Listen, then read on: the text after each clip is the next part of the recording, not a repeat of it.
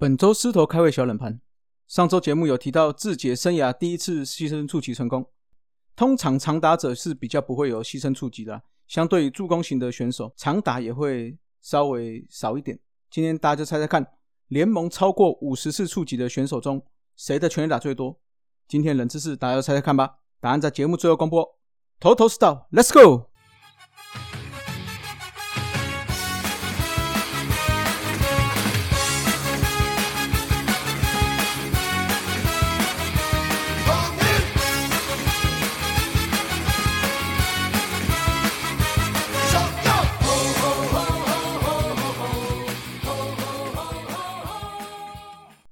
头头是道，猛狮战报，光头给你报一报。好，欢迎来到头师道。这个年假大家有没有出去玩呢？哦，那因为年假第三天嘛，这个有台风来袭哦，有受到东部啊东半部有受到一些影响。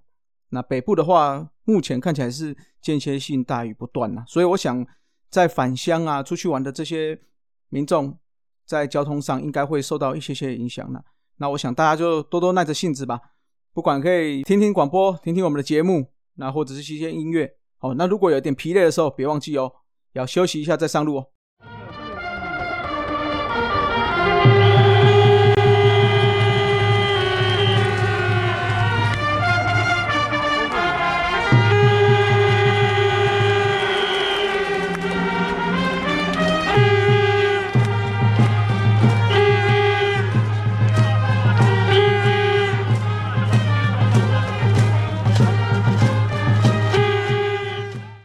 来到了猛狮战报哈。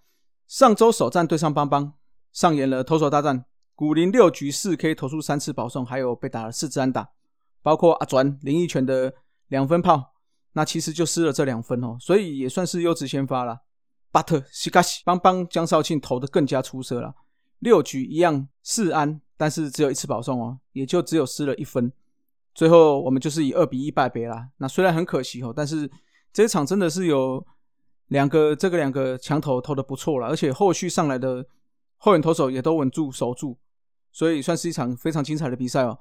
那这一场其实江少卿要要去找古林一下，然后一起去找罗莉去问一下这个我问天群主的 Q R code 然后跟大家说一个数据哈，就可以知道古林本场算是我问天群主的一份子了。本赛季哦，邦邦在单场得两分以上是三十五胜十六败三和。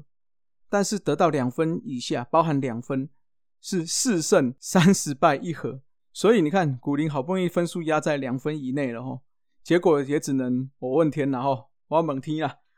好，那来到了第二赛哈，赛前的名单哦改了打序，前三棒分别是靖凯、Jerry 跟四野。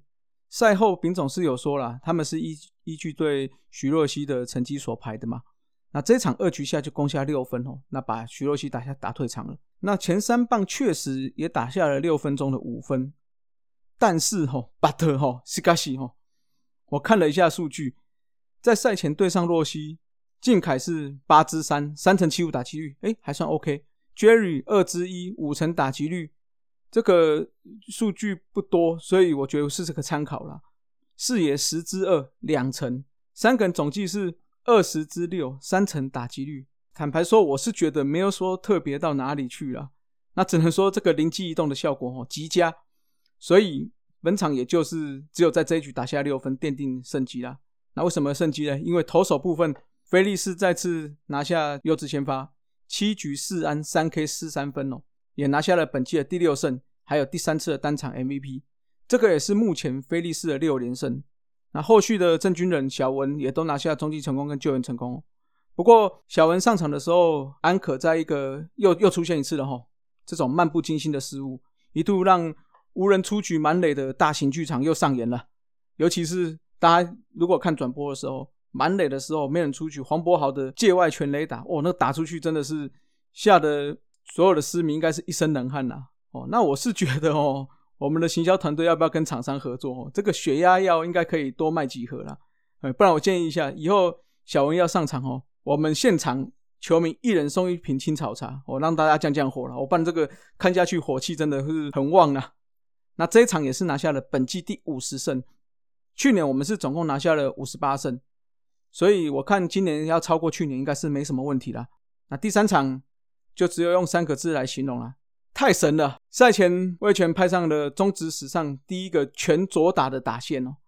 那那天我刚好跟思文在聊天啊，就说这个基本上哦，他认为是拐气加练兵啊，因为这个打线坦白说，今年状况始终我们维持在顶级的大医生布雷克来说，这个打线坦白说是没有什么威胁的能力啦。果然布雷克投出两安无四十球完丰盛哦。这是本季布雷克的第十四胜，也是第十次的单场 MVP 哦。那也是布雷克生涯的第二场的无四十球完封胜，那第三场的完投完封胜。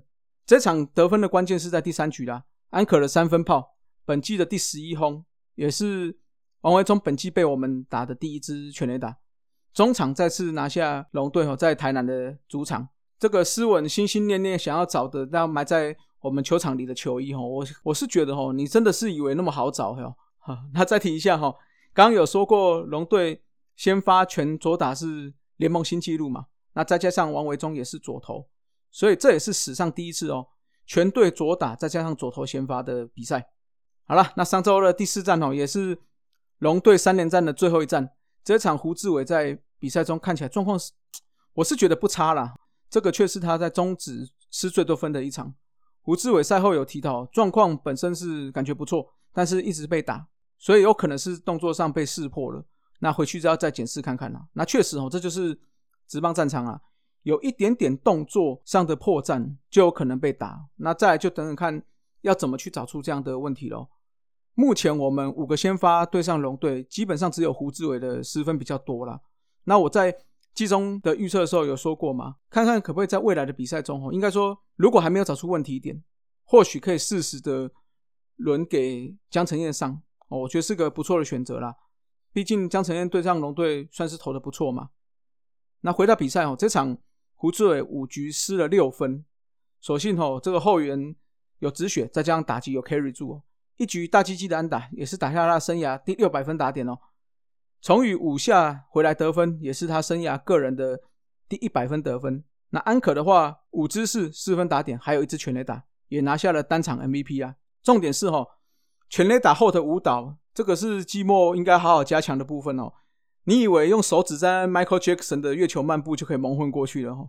好，那再提到说后援投手，刚刚有提过，表现依然稳定啊，接手的五位投手都没有失分。那小文也拿下了他本季第二十五场的救援成功，这个是他个人的新高，哦距离联盟的单季救援成功纪录，丙总的二十八次也剩三次而已了。本场有另外的记录哦，就是我们在主场对上魏全龙的十三连胜，这个是破单季主场对战的连胜纪录啊。那原本的记录是蓝明狗在桃园的主场对上我们是十二连胜，他是在二零一九年的三月。二十三号到七月五号，哦，那个是我还记得那一年我们怎么去桃园哦，怎么样都打不赢。那魏全的话是在台南也是十连败喽，哦，这个是到目前为止还没有拿过胜利。那在台南最多连败的记录是十一连败，所以魏权如果在台南再拿下一败的话，就有可能拿下这个最新的记录哦。这个十一连败的话，台南的十一连败有两个两次出现过两次，一次是蓝牛熊在。两千零九年的五月二十号到九月二十号，那另外三山虎在一九九八年的六月二十八到一九九九年的七月三号都有拿下过这次这种记录，所以魏权在一败的话就会追平。好了，那来到了双十节大战，这个刚好是乐天哦，因为疫情的关系，把这个他们最热门的阿米趴就延到了今天哦，也刚好想要趁这个主题日，顺便终止他们原队的六连不胜。那希望也可以来追进我们一些啦。那也派出了旅美回来的真人和，主要是说陈冠宇的状况不佳啦，先调回中继这个安排，我是觉得是可以的。那我们先聊一下陈冠宇哦。网络上吼很多人在说他说什么，哎投的不好啦，啊应该调回中继啦，状况很差啦，乐天亏大了啦。我是觉得哦，坦白说了，我们中只是季中选秀选进来的。初赛刚好是下半球季才能开始，我在主节目有提过这一点哦。有些球员就是要有完整的春训，还有调整，才能有好的整季表现。其实像我们的胡志伟是一样，我相信有很多人也觉得他不符合旅美回国的这种期待，但是大家真的要耐心等待了。想想看哈，我们在主节目有一集有提到这个海归旅外归国的首秀嘛。当年陈俊秀回来打到鸟道吼，大家是不是骂他水货？但是接下来呢，他不只是蓝米狗乐天的主力，更是目前我们中华队一垒手的第一把交椅。所以我是觉得交给时间来证明这些旅外归国选手的身手吧。那回到这场比赛哈，由于霸能的关系可以解隔离了，所以目前杨将就有轮替的空间哦。目前的话，看起来蒙威尔俨然是那个会被轮替的。第一人选啊，所以我看这场真的是毛起来头哦，七局九十九球被打两安两个保送，哦，这个保送两次真的是控制相当好哦，以往他就是保送过多嘛。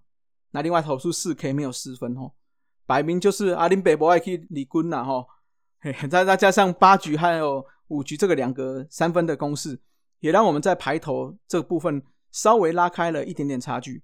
上周我们的话是四胜一败，其实上周我们先发。对上的先发投手，都是比较硬一点。除了江少庆没有攻破之外，你看像徐若曦、王维忠、曾仁和，甚至在中继的时候对上陈冠宇，哎，其实我们都打得不错。也在战绩上目前是二十一胜十一败二和，六成五六的胜率哦，排名第一。目前是以排名第二的中信有二点五场的胜差。那原队的话就可惜，因为加上这一场比赛双十节这场比赛是七连不胜的，所以一路就往下掉到第三第三名了。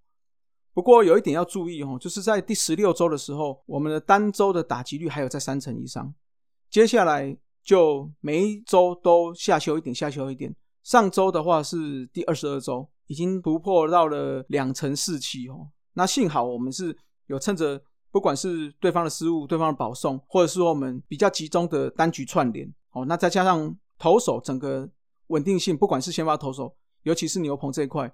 都稳定性要足够了，所以也能够持续的让我们在排头上领先，那也在往下半季的争冠之路迈进喽。红烧狮子头部分，投手我们就不得不提布雷克了哦，五四死球玩疯玩投胜，那只被打两安哦。打者的话就给安可了，五场比赛五场都先发，总共打出了十支安打，里面有两支的全垒打，打下了七分的打点，整体攻击指数来到了一点三二四。这个是连续两周突破一了。好，梁思怡有部分投手给蒙威尔啦，这个有点算是轮替的小考哦。那先发了一场，拿下了一胜。刚刚有提过嘛，投七局没有失分，只被打两安哦。重点是只有两个保送哦，也是为他争一口气啦。那打者的部分给靖凯了，靖凯的话整体攻击数也到了九成一三哦，算是相当的表现相当不错，也有打下了四分的打点。失意不失智的部分，投手就给胡志伟了。这场其实表现的确实不是很好哦，投了五点一局就被打了十支安打，失了六分，是他来到中职的最高失分。打者就给志杰哦，初赛四场先发三场，嗯，没有打出任何安打哈，只有靠着保送，哎，出生球上垒了三次哦，整体攻击指数是非常低的零点二三一。啊，来到世界战场哦，本周在录音的当下正在洲际对上。中信兄弟是古林对上陈虎了，那休了两周之后，两休了两天之后，先到澄清湖对上味全，接着五六日在主场对上富邦进行三连战。那由于礼拜四到礼拜天都算是对上这种比较算是后半段的球队，所以我认为一定要拿下多几胜呐。好，来说一下私信飞盒子，志杰目前三百九十七分打点呢，差三分就可以到四百分打点，不过最近有点低潮。哦。这个要好好的加油了。那主杰的话，目前九十八分得分，差两分就到了生涯的第一百分得分了。安可的话，目前有四十六支全垒打，差四支全垒打就可以到五十支全垒打。那另外的话，邱浩军目前是一百九十八次三振，所以差两次就可以达到生涯两百 K 了。那另外他已经连续十局没有失分哦，那就继续加油。好，来解答一下狮头开胃小冷盘啊。上周节目有提到这个。自觉生涯的第一次牺牲出击成功，所以我们通常会这样讲啦：长打者比较不不太会有牺牲触击，那相对的助攻型的选手长打或许会稍微少一点。那今天就来猜猜看哦，我们把基数哦摆在五十次的牺牲触及哦，联盟超过五十次的牺牲触及中，谁的全垒打最多？那史上牺牲触及最多的选手是我们同一的老前辈。罗国璋他生涯一共有一百七十二次牺牲触及，是史上最多。不过呢，他只有一支全垒打，而且长打数也不多，只有八十九支长打，长打率的话只有点二八九。那在中职超过五十次牺牲触击中，全垒打最多的是中信兄弟的王拔王胜伟，他牺牲触击目前有一百四十八次，生涯的全垒打数是来到了五十五支。那王胜伟的长打数哈，就是二垒安打、三垒打跟全垒打，总共有三百一十六支啦。这个也是这个条件下最多的哦。但是长打率就不是最高的哦，最高的长打率也是在统一在这个条件下。全垒打最多的曾志珍哦，曾志珍是刚好五十次牺牲触击，他生涯是四十五轰，长打率是点四零八。那最后我们补一个这个榜单的遗珠哈，有的时候他如果生涯再多一次的牺牲触击，就可以上到这个榜单的全垒打、长打数还有长打率都是第一哈。这个人就是我们统一的恐怖分子陈正贤啦。那反过来看哦，生涯百轰的打者中哦，陈正贤的四十九次牺牲触击。也是所有百轰打者里最多的。目前百轰打者里最有机会超过的，应该是四十七次牺牲触及成功的张志豪。那这就是本集的狮头开胃小冷盘啦。那大家有没有猜对啦？啊，连假过后咯，接下来有一连串的比赛还是要持续进行。那大家就看下去哦。十米的话哦，就敬请期待，看有没有机会在月底的时候，看可不可以接近到亮起魔术数字啦。那今天的节目就到这里啦，各位拜拜，Keep flying。